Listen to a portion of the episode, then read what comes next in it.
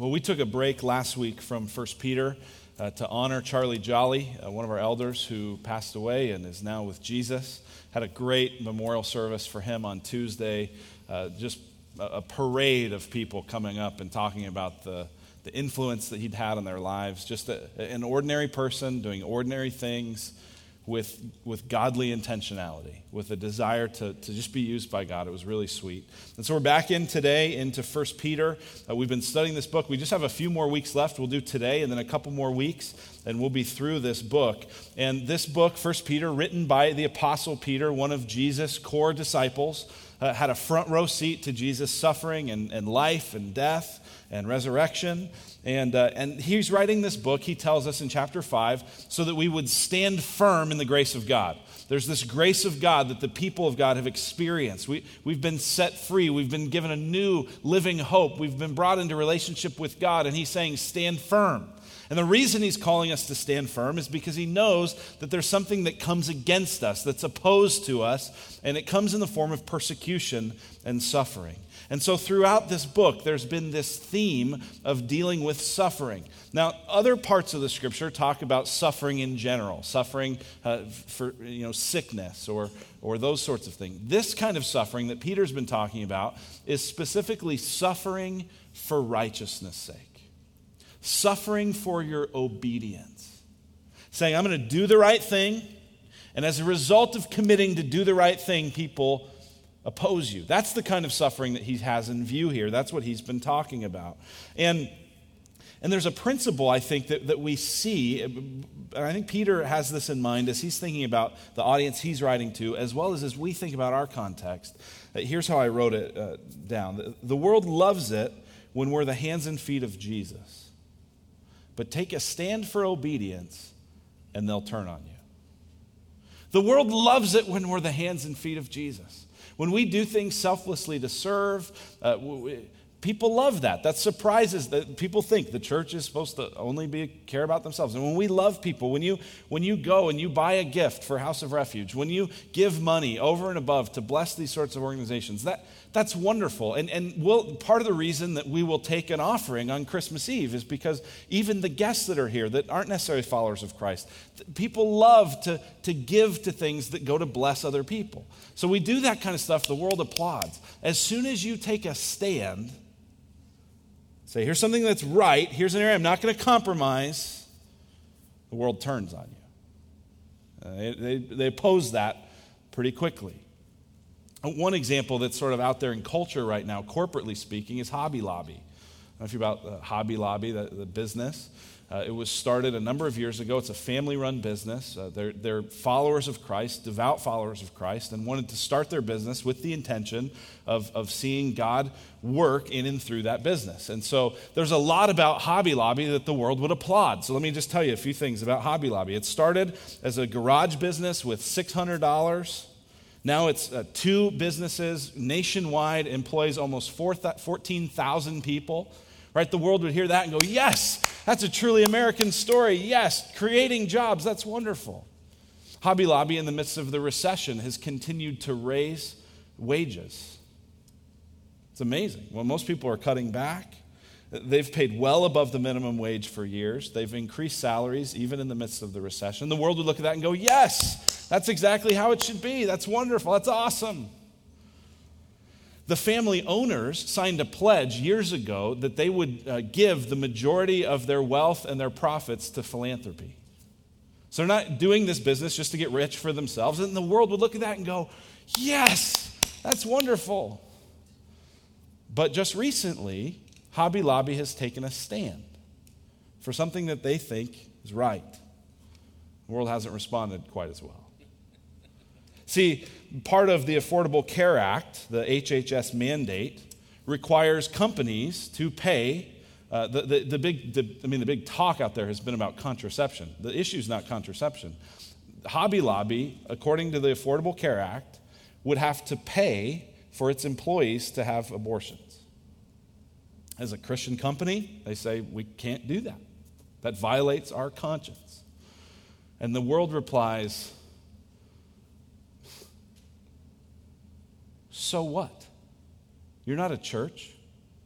You're not a business. leave your, leave your private beliefs on the, on the side. You're just a business, you're not a church. Just, just leave that out of the way. And, and they've, they've filed a thing saying, we're, we're refusing to do that. And the government has come back and said, no, you have to do that, or you're going to pay $1.3 million a day as a fine. It's, this is America, okay? This is a travesty. And it just shows you that point. Here's a business, they're doing the right thing, they're employing people, they're raising wages, they're doing, yeah, yeah, yeah, yeah. We're taking a stand because we refuse to compromise in this area. Wait a minute. You see it in, in our lives. I mean, I think about a couple, there's a, there's a few folks in our church that are constantly thinking outward focus, and I just love how it works. And so, one example of this that I think the world would applaud was, was a number of people just this Thanksgiving got together and said, We're, we're going to go and we're going to collect food and we're going to collect water and we're going to collect clothing items and we're going to go and we're going to bless homeless people and we're just going to give to them and expect nothing in return. And, and we would look at those kinds of things, and the world around would go, Yes, that's wonderful. Well, there's another lady in our church, and what she wanted to do that was outward focus was she wanted to write her story down on a piece of paper and write how God had worked in her life and, and encourage people that they needed to trust in Christ. And so she writes this very personal, her own story, and this very personal call for people to, to trust in the Lord. And she runs off a number of copies and she hands it and gives it to all the people at her work and says, I, I love you and I want you to know my story. And here's what I think is really, really important and the boss calls her aside and says, You can't do that here. That's private. That's for yourself. That you, you can't do separation of church and state as if the company she works for is the state somehow. Right? It's like, be a nice person. Yeah, we're all for that. Take a stand. No, we're going to push back. That's what happened in Peter's day, and that's what happens in our day. And that's the context in which Peter is writing to. He's saying, in the midst of this, take a stand for what's right, but then stand firm. And if you're going to stand firm, there's a couple ways that you need to arm yourself, a couple ways you need to begin to, to, to, to think and to live if you're going to stand firm. And so that's what he talks about in this passage. Uh, in this passage, he specifically talks about that we need to have the mind of Christ and we need to have the love of Christ. That's what this is about. None of this persecution, by the way, should surprise us. Jesus said that it was coming. Jesus said, if they persecuted me, they'll persecute you. This is just part of how it goes. And Peter here's writing saying, Stand firm in the face of suffering, have the mind of Christ, have the love of Christ. That's what he's looking at in this verse. So let's, let's go ahead and dig into it. First, he tells us to have the mind of Christ. If you're going to endure suffering, you have to have the mind of Christ. He says, verse 1 Since therefore Christ suffered in the flesh, arm yourselves with the same way of thinking. Now let's stop just for a moment. He, he starts off with these two very important words. Since therefore, since, therefore, in light of what he was just talking about, that Christ suffered in the flesh, in light of this, now where was he talking about this? Where was he saying Christ suffered in the flesh? We got to go back to chapter 3, verse 18. We looked at this a few weeks ago. We said this is one of the most important verses in the whole Bible. Uh, chapter 3, verse 18. For Christ also suffered once for sins, the righteous for the unrighteous, that he might bring us to God. Peter had been saying it's better to suffer for doing what's good than to suffer for doing what's evil. And so hang in there, hold fast, and look to Jesus. His suffering cost him his life. Look to him as your example. But, but not only is Jesus our example, you see that Jesus is our Savior. Jesus has gotten us approval with God. Look again at verse 18. Christ also suffered once for sins, the righteous for the unrighteous, that he might bring us to God. So, this is a really important point as we look at, at what's coming next. What, what, what's coming next are a number of commands. Peter's going to say, do this, do this, do this. Commands, okay? Now, the tendency is for us to think that God will accept us or love us on the basis of our ability to obey Him.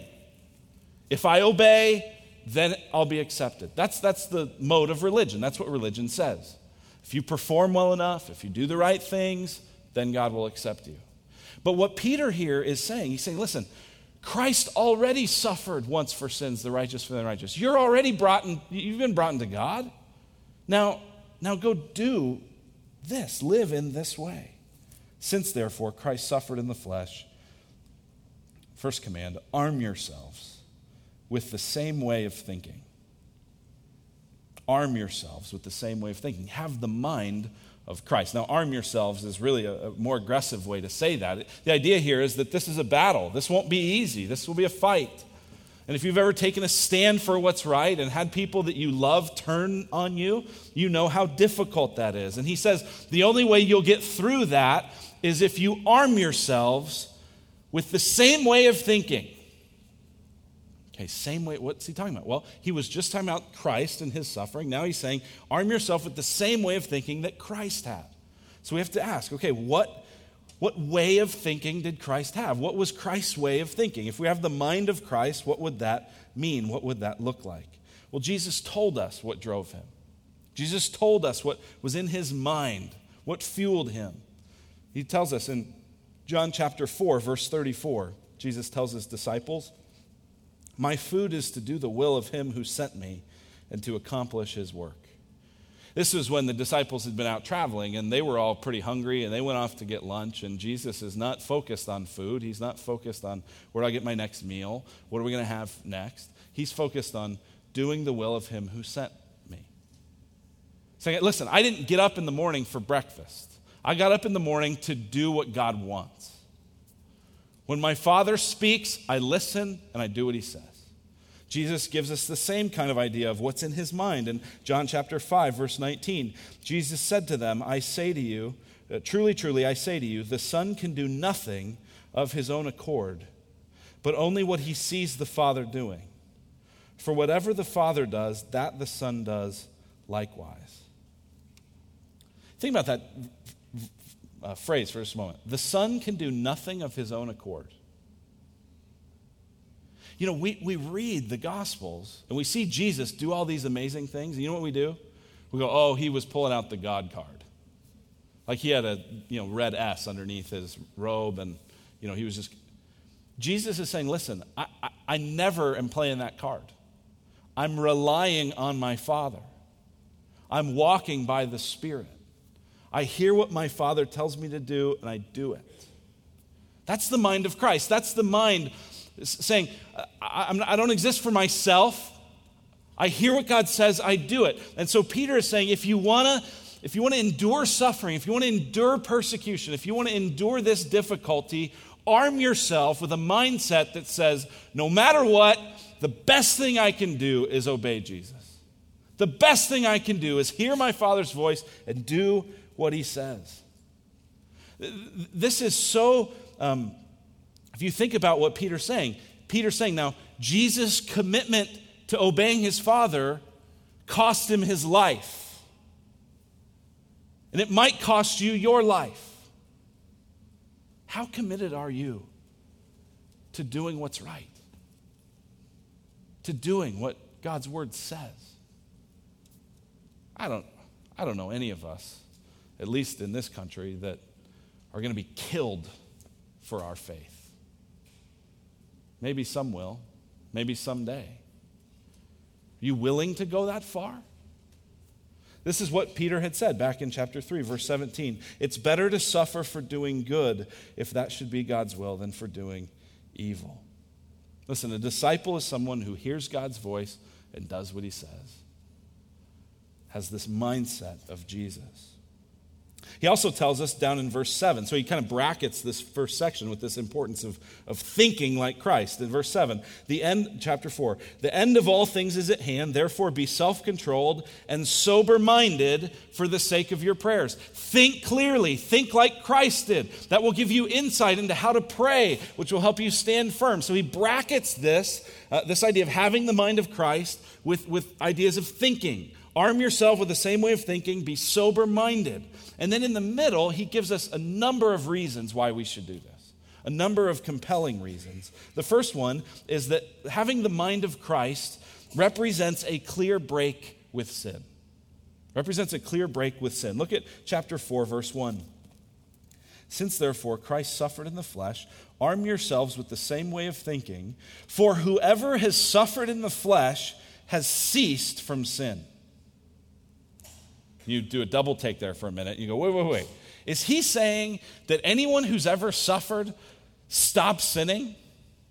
Like, is Peter arguing for a sinlessness here? Like, like there's a way to eventually not sin? I remember being, I've told this story before. I remember being in this, uh, this little double wide trailer church up in the Tonto uh, Basin.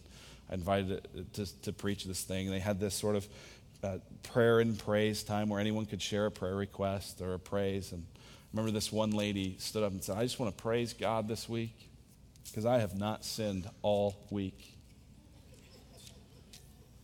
And I'm thinking, is this building lightning proof? Like, I'm thinking, you're sinning now. Like, that's a sin right now because there's no way that that's true. And there's no, and if you really think that that's true, then you're so full of pride. Like, what are you, right? So anyone who tells you you can like eventually stop sinning, the scripture tells us that that's not clear. That can't happen. Look at Ecclesiastes 7. Surely there's not a righteous man on earth who does good and never sins. 1 John 1 8 says, If we say we have no sin, we deceive ourselves, and the truth is not in us. So Peter can't mean here that if, if you endure suffering, if you endure persecution, you'll stop sinning. What he is saying is that if, if, you, if you're willing to do what's right and you're going to suffer for it, and you still say, I'm still, uh, it's okay, I'm, I'm willing to suffer for doing what's right, then what that indicates is that you've made a clear break with sin. You've said, My master is Jesus, not the crowd. My master is Jesus, not myself and my desire to do what I want. It's a clear break with sin. The second thing that, that we see is that this, this strengthens then our commitment to obedience. Look at verse 2 so as to live for the rest of the time in the flesh, no longer for human passions, but for the will of God. Listen, if you suffer, if you take a stand for this, it shows you've made a clear break from sin, and the rest of your life, that commitment will be stronger. See, obedience is like a muscle. You use it a lot. You hear what God says and you do it. You hear what God says and you do it, and you build that muscle of obedience. You start hearing what God says and going, eh. And that obedience muscle atrophies. And especially if you make a clear decision I am following Christ no matter the cost, no matter who turns on me, your commitment to Christ is strong.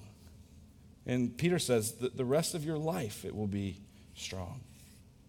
There's another reason why we should have the mind of Christ. Peter tells us in verses 3 and 4. He says, Listen, you've sinned enough already. Like, stop. You've had enough. Like, you wanted to sin, you've, you've had plenty. Look at verse 3.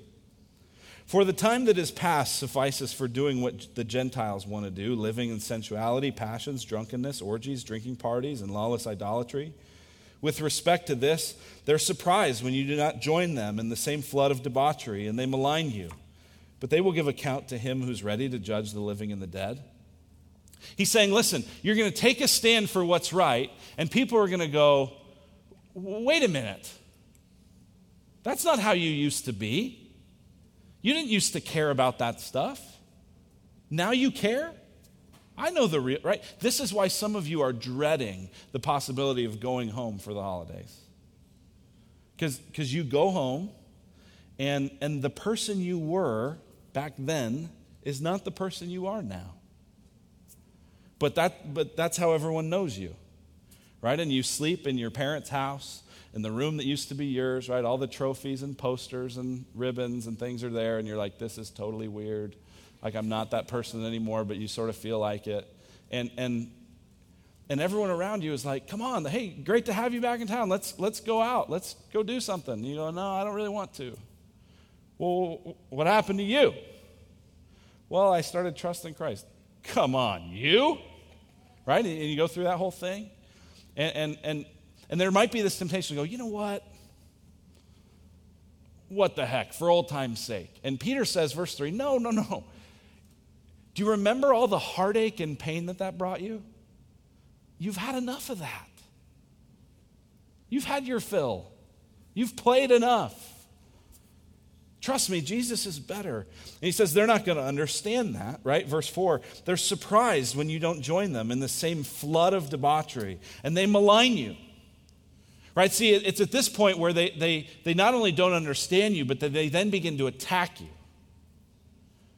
Because you're, even if you're not condemning them, your standing for what's right inherently condemns them.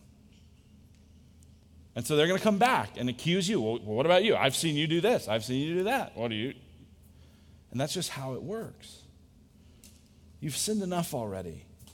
Who cares what they think? That's what Peter's saying. I love how Eugene Peterson describes it in the message, his paraphrase. He says, You've already put in your time in that God ignorant way of life, partying night after night, a drunken and profligate life. Now it's time to be done with it for good. Of course, your old friends don't understand why you don't join in with the old gang anymore. But you don't have to give an account to them. They're the ones who will be called on the carpet and before God Himself. So that's Peter's uh, fourth reason why we should have the mind of Christ is that you'll have to answer to God for your actions. See, see, God sees and God knows all that we do. Verse 5 But they will give an account to him who is ready to judge the living and the dead. Throughout this book, Peter has said, Don't worry about what other people think. You answer to the judge of heaven. And everyone will answer to him. So I think back to 1 Peter 3, verse uh, 14 and 15. Turn back there for a minute. But even if you should suffer for righteousness' sake, you will be blessed. Have no fear of them, nor be troubled. But in your hearts, honor Christ the Lord as holy.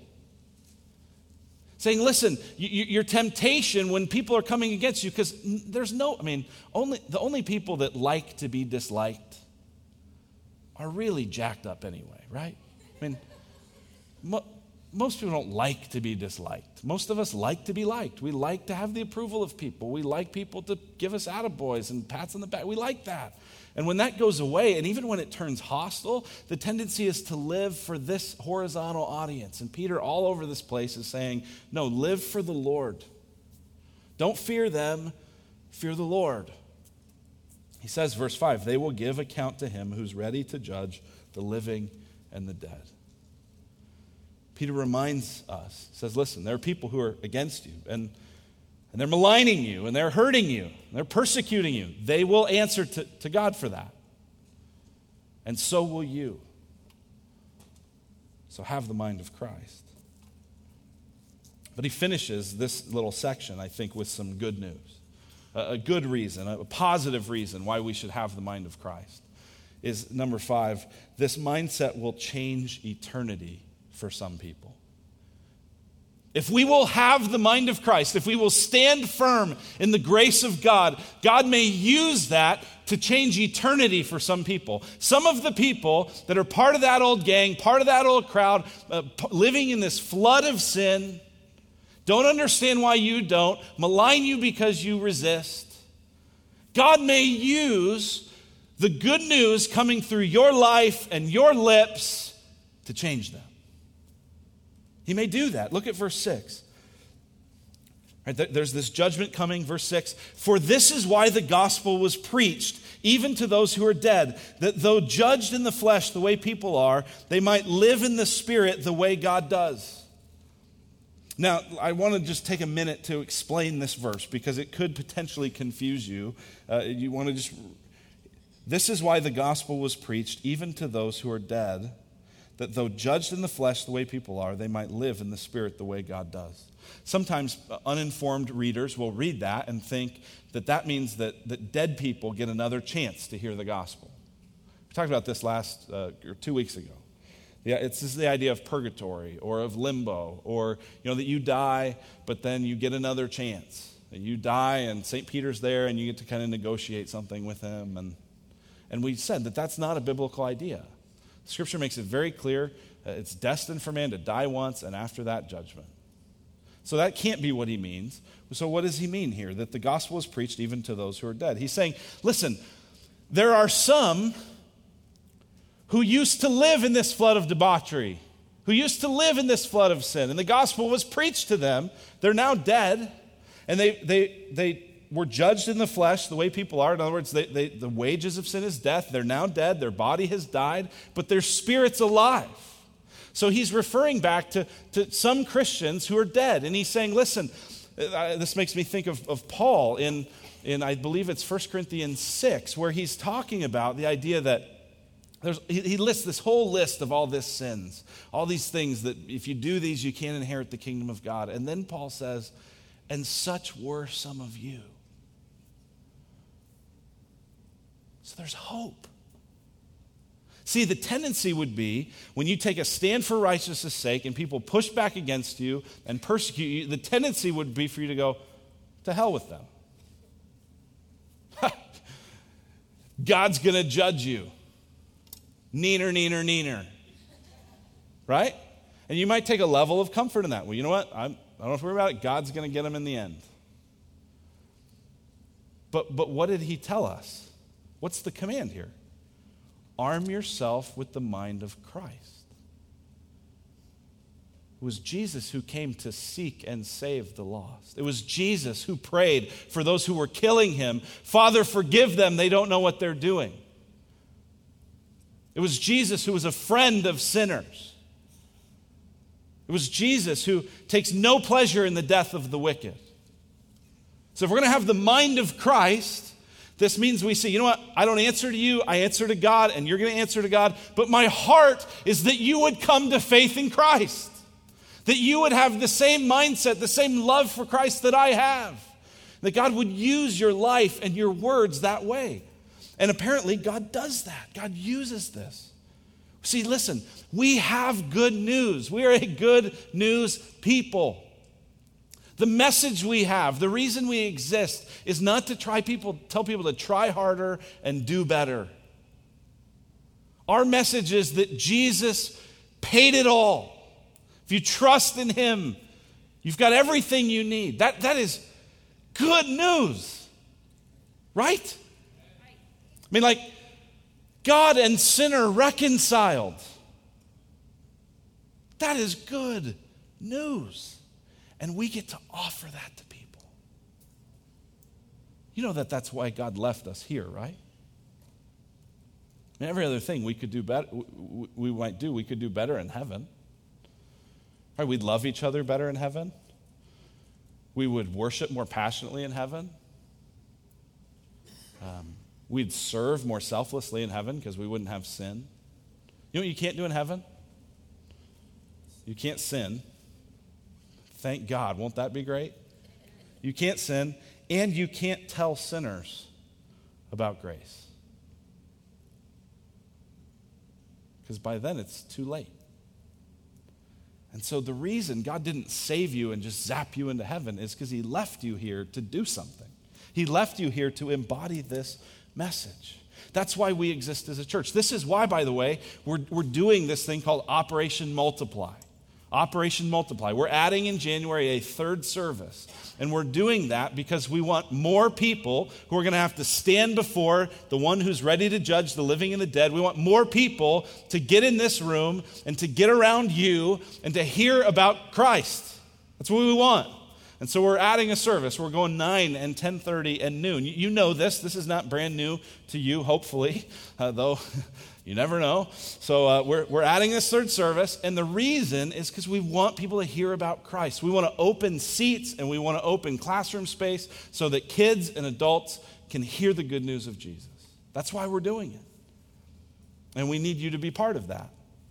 So I want to challenge you to, to consider attending at noon to moving your family to noon. You can sleep in, you can eat lunch, you can go out for brunch, you can do whatever you want, and then come at noon and open some seats and open some classrooms at, at 10.30 which is that prime slot for guests and for unchurched people.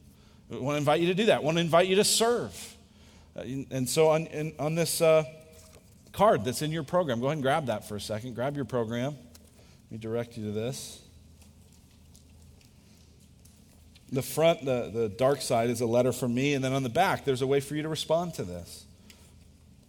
And we want to challenge you to do this. We only have a couple weeks left for you to make commitments on this, and we're in this together, and it's because of verse 6. We want to see people respond to the gospel. And so you can, you can serve in a way that, that blesses kids so that when people come to hear the gospel, the kids hear it too. You can serve with kids. You can serve with guest services. You can serve on the tech team. We'd love for those of you who are not yet serving to, to make a commitment to be part of this project. And then finally, you can write names of people that you would like to, us to pray for. And we'll send those to our prayer team and, and we'll pray for those people, people that you might be inviting either in January or Easter or sometime in the future, people that you want to see God work in their life, people who right now are living for themselves and you just so long to see them experience the joy of Christ. That's what this is for. So join us in that, be part of that. It's all part of trying to have the mind of Christ. We also, though, want to have the love of Christ. That's the next part he tells us having the love of Christ. After this section on the way we think, he says in verse 8, above all, keep loving earnestly, since love covers a multitude of sins. Now, let's pause on that for just a moment. Uh, did you notice the phrase that he started verse 8 with? Did you see it? Uh, if you feel like it, love one another. Once in a while, love one another. Is that what he said? No. Above all, if you don't hear anything else, love one another earnestly. Earnestly means sincerely, genuinely, not trying to get something in return, not manipulating. Love one another. He's saying when people are against you, you as the people of God need to band together. You need to love each other. You need to encourage each other. Also, he says that love covers a multitude of sins. When you love somebody, you don't pull out your junior Holy Spirit badge, try to point out all the things wrong with them. Love covers those things. Love says, you know what? Eh, this person's flawed. This person sins against me. And, I, am not here to point out all the reasons. I, I'm going to choose to trust them. I'm going to choose to love them. I'm not going to be suspicious of them. I'm not going to nag them. Now, the time comes when for sure you got to speak up and say, hey, what you're doing is hurting yourself and it's hurting me and it's not right. But, but love covers a multitude of sins. Love is this great shock absorber in relationships. If you're in a relationship, if you're in a family, and it feels like every little thing just gets on your nerves so much, you, you need this kind of love. Probably needs to be some forgiveness that happens. But you need to love earnestly since love covers a multitude of sins. He also says, show hospitality to one another. This is another form of love. Uh, pr- pr- make your home, make your resources a, a haven for people who, who, who need encouragement. Show hospitality to one another without grumbling. I was convicted by this verse last year. We were hosting a redemption community in our home and we weren't leading it, but we were hosting it. And you know, if you've ever hosted a thing like that every week, you know, you know, you, well, I don't, but my wife spent a good part of that day um, cleaning and getting ready. Um, if I was around during the day, I would help her with that, but I, I didn't. But I help her clean up afterwards. And, and, and if you've hosted things like that, you know it becomes a little bit of a grind. You, you kind of get a little weary of it. You get a little tired of it. And we found, and I found in my heart, a, a kind of grumbling about it. Gosh, crud, it's Wednesday again. I wish everyone would just get sick, you know. and you're not more spiritual than me on that one. Okay, you've, you've been there, right? You know that kind of thing. Some of you, you've never hosted because you don't want the grind. And if you have hosted, you, you understand what I'm talking about. But, but this verse convicted me. Show hospitality without grumbling. What you're doing when you're opening your home is you're providing, I realize we're providing a, a haven for people who are out there getting battered and beat up all week long. And now here's a place where they can come, and there's a cup of coffee, and there's a smile, and there's love, there's community. And if we're going to do it, let's not gripe about it. Let's, let's serve. We expect our house to get beat up. But it's not our house, right? It's God's. So we love, we show hospitality. And then he says, verse 10, As each has received a gift, use it to serve one another as good stewards of God's varied grace as each has received a gift. He says part of love is that you use the gifts you have, the, the, natural gifts, the spiritual gifts. Use the gifts you have to serve one another. Now, we don't get to talk about spiritual gifts very often, so I want to just pause for a moment and talk about spiritual gifts. Some of you have heard about spiritual gifts. If you're newer to church or if this is, uh, you're not yet a Christian and you're kind of new to this thing, you're going, spiritual gifts, what is, that sounds like some kind of multi level marketing party I'm going to get invited to. What does that mean?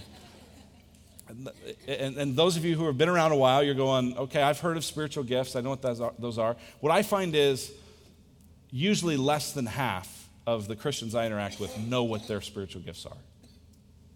There's a lot of confusion about it, a lot of wondering. And then, and then you mix in all these questions of supernatural gifts and signs and wonders and tongues and prophecy and and da da da. And it just leads to a lot of confusion. So let's talk for a minute about what spiritual gifts are. Here's a definition from Wayne Grudem. He says a spiritual gift is any talent or ability which is empowered by the Holy Spirit and able to be used in the ministry in the church. So God gives gifts to people to serve. That's what it says, verse, uh, verse 10. As each has received a gift, use it to serve one another. Don't use this to get a great reputation for yourself. Use this to get a lot of attention. No, use it to serve one another. Now, the scripture describes spiritual gifts in a couple different places Romans chapter 12, 1 Corinthians 12, Ephesians 4. This passage talks about spiritual gifts. Interestingly, in all the different lists that list out spiritual gifts, none of them are the exact same. And so, what that tells us is that there's a variety of gifts, that people are, are rarely sort of pigeonholed to just kind of this one thing. I think about it like, um, like a Bob Ross painting. There's no Bob Ross? Right? The guy with the afro and painting a happy tree. Right? And, and I imagine that, that God has this, this palette of gifts. Right? The scripture describes gifts like like teaching and exhortation and wisdom and discernment and mercy and service and administration and leadership and, and there's and more. And, and they're, they're all different colors. And god in his creativity and in his grace doesn't just go red. But, but he goes you know what? I want a little bit of right? I mean for me like my, my gifts are I want a little bit of leadership, a little bit of teaching, a little bit of exhortation. And you get indigo or something. I don't know what that is. And, and that's how God does that. Now, now, God gives you those gifts, and, and I just told you what mine are. Do you know what yours are? If you don't know, the way you find out is by serving. It's by serving people and loving people and, and, and just trying it and seeing what God blesses and seeing where you get the, sense that God's really using that. And, and, and when you do that, you're doing it for his glory. See, that's what he says in verse 11. Whoever speaks as one who speaks oracles of God, whoever serves as one who serves by the strength that God supplies, in order that in everything God may be glorified through Jesus Christ. To him belong glory and dominion forever and ever. Amen. When you read 1 Corinthians, the whole problem going on in, in the Corinthian church was that everyone had gift envy. Why I want to teach like him? Why want to prophesy like him? Why want to speak in tongues like him? Why want to, why want, I want and, and a lot of people have a dissatisfaction with their gifts. And, and what this passage tells us is God didn't give you these gifts for them to terminate on you. He gave you these gifts to bless and serve others. That's what they're for. So use your gifts to love, use your gifts to serve. All of us are called to be servants. All of us are called to show hospitality and love. And that is how we help each other stand firm in the midst of suffering and persecution. Let's pray. Lord, we love you and we thank you for your.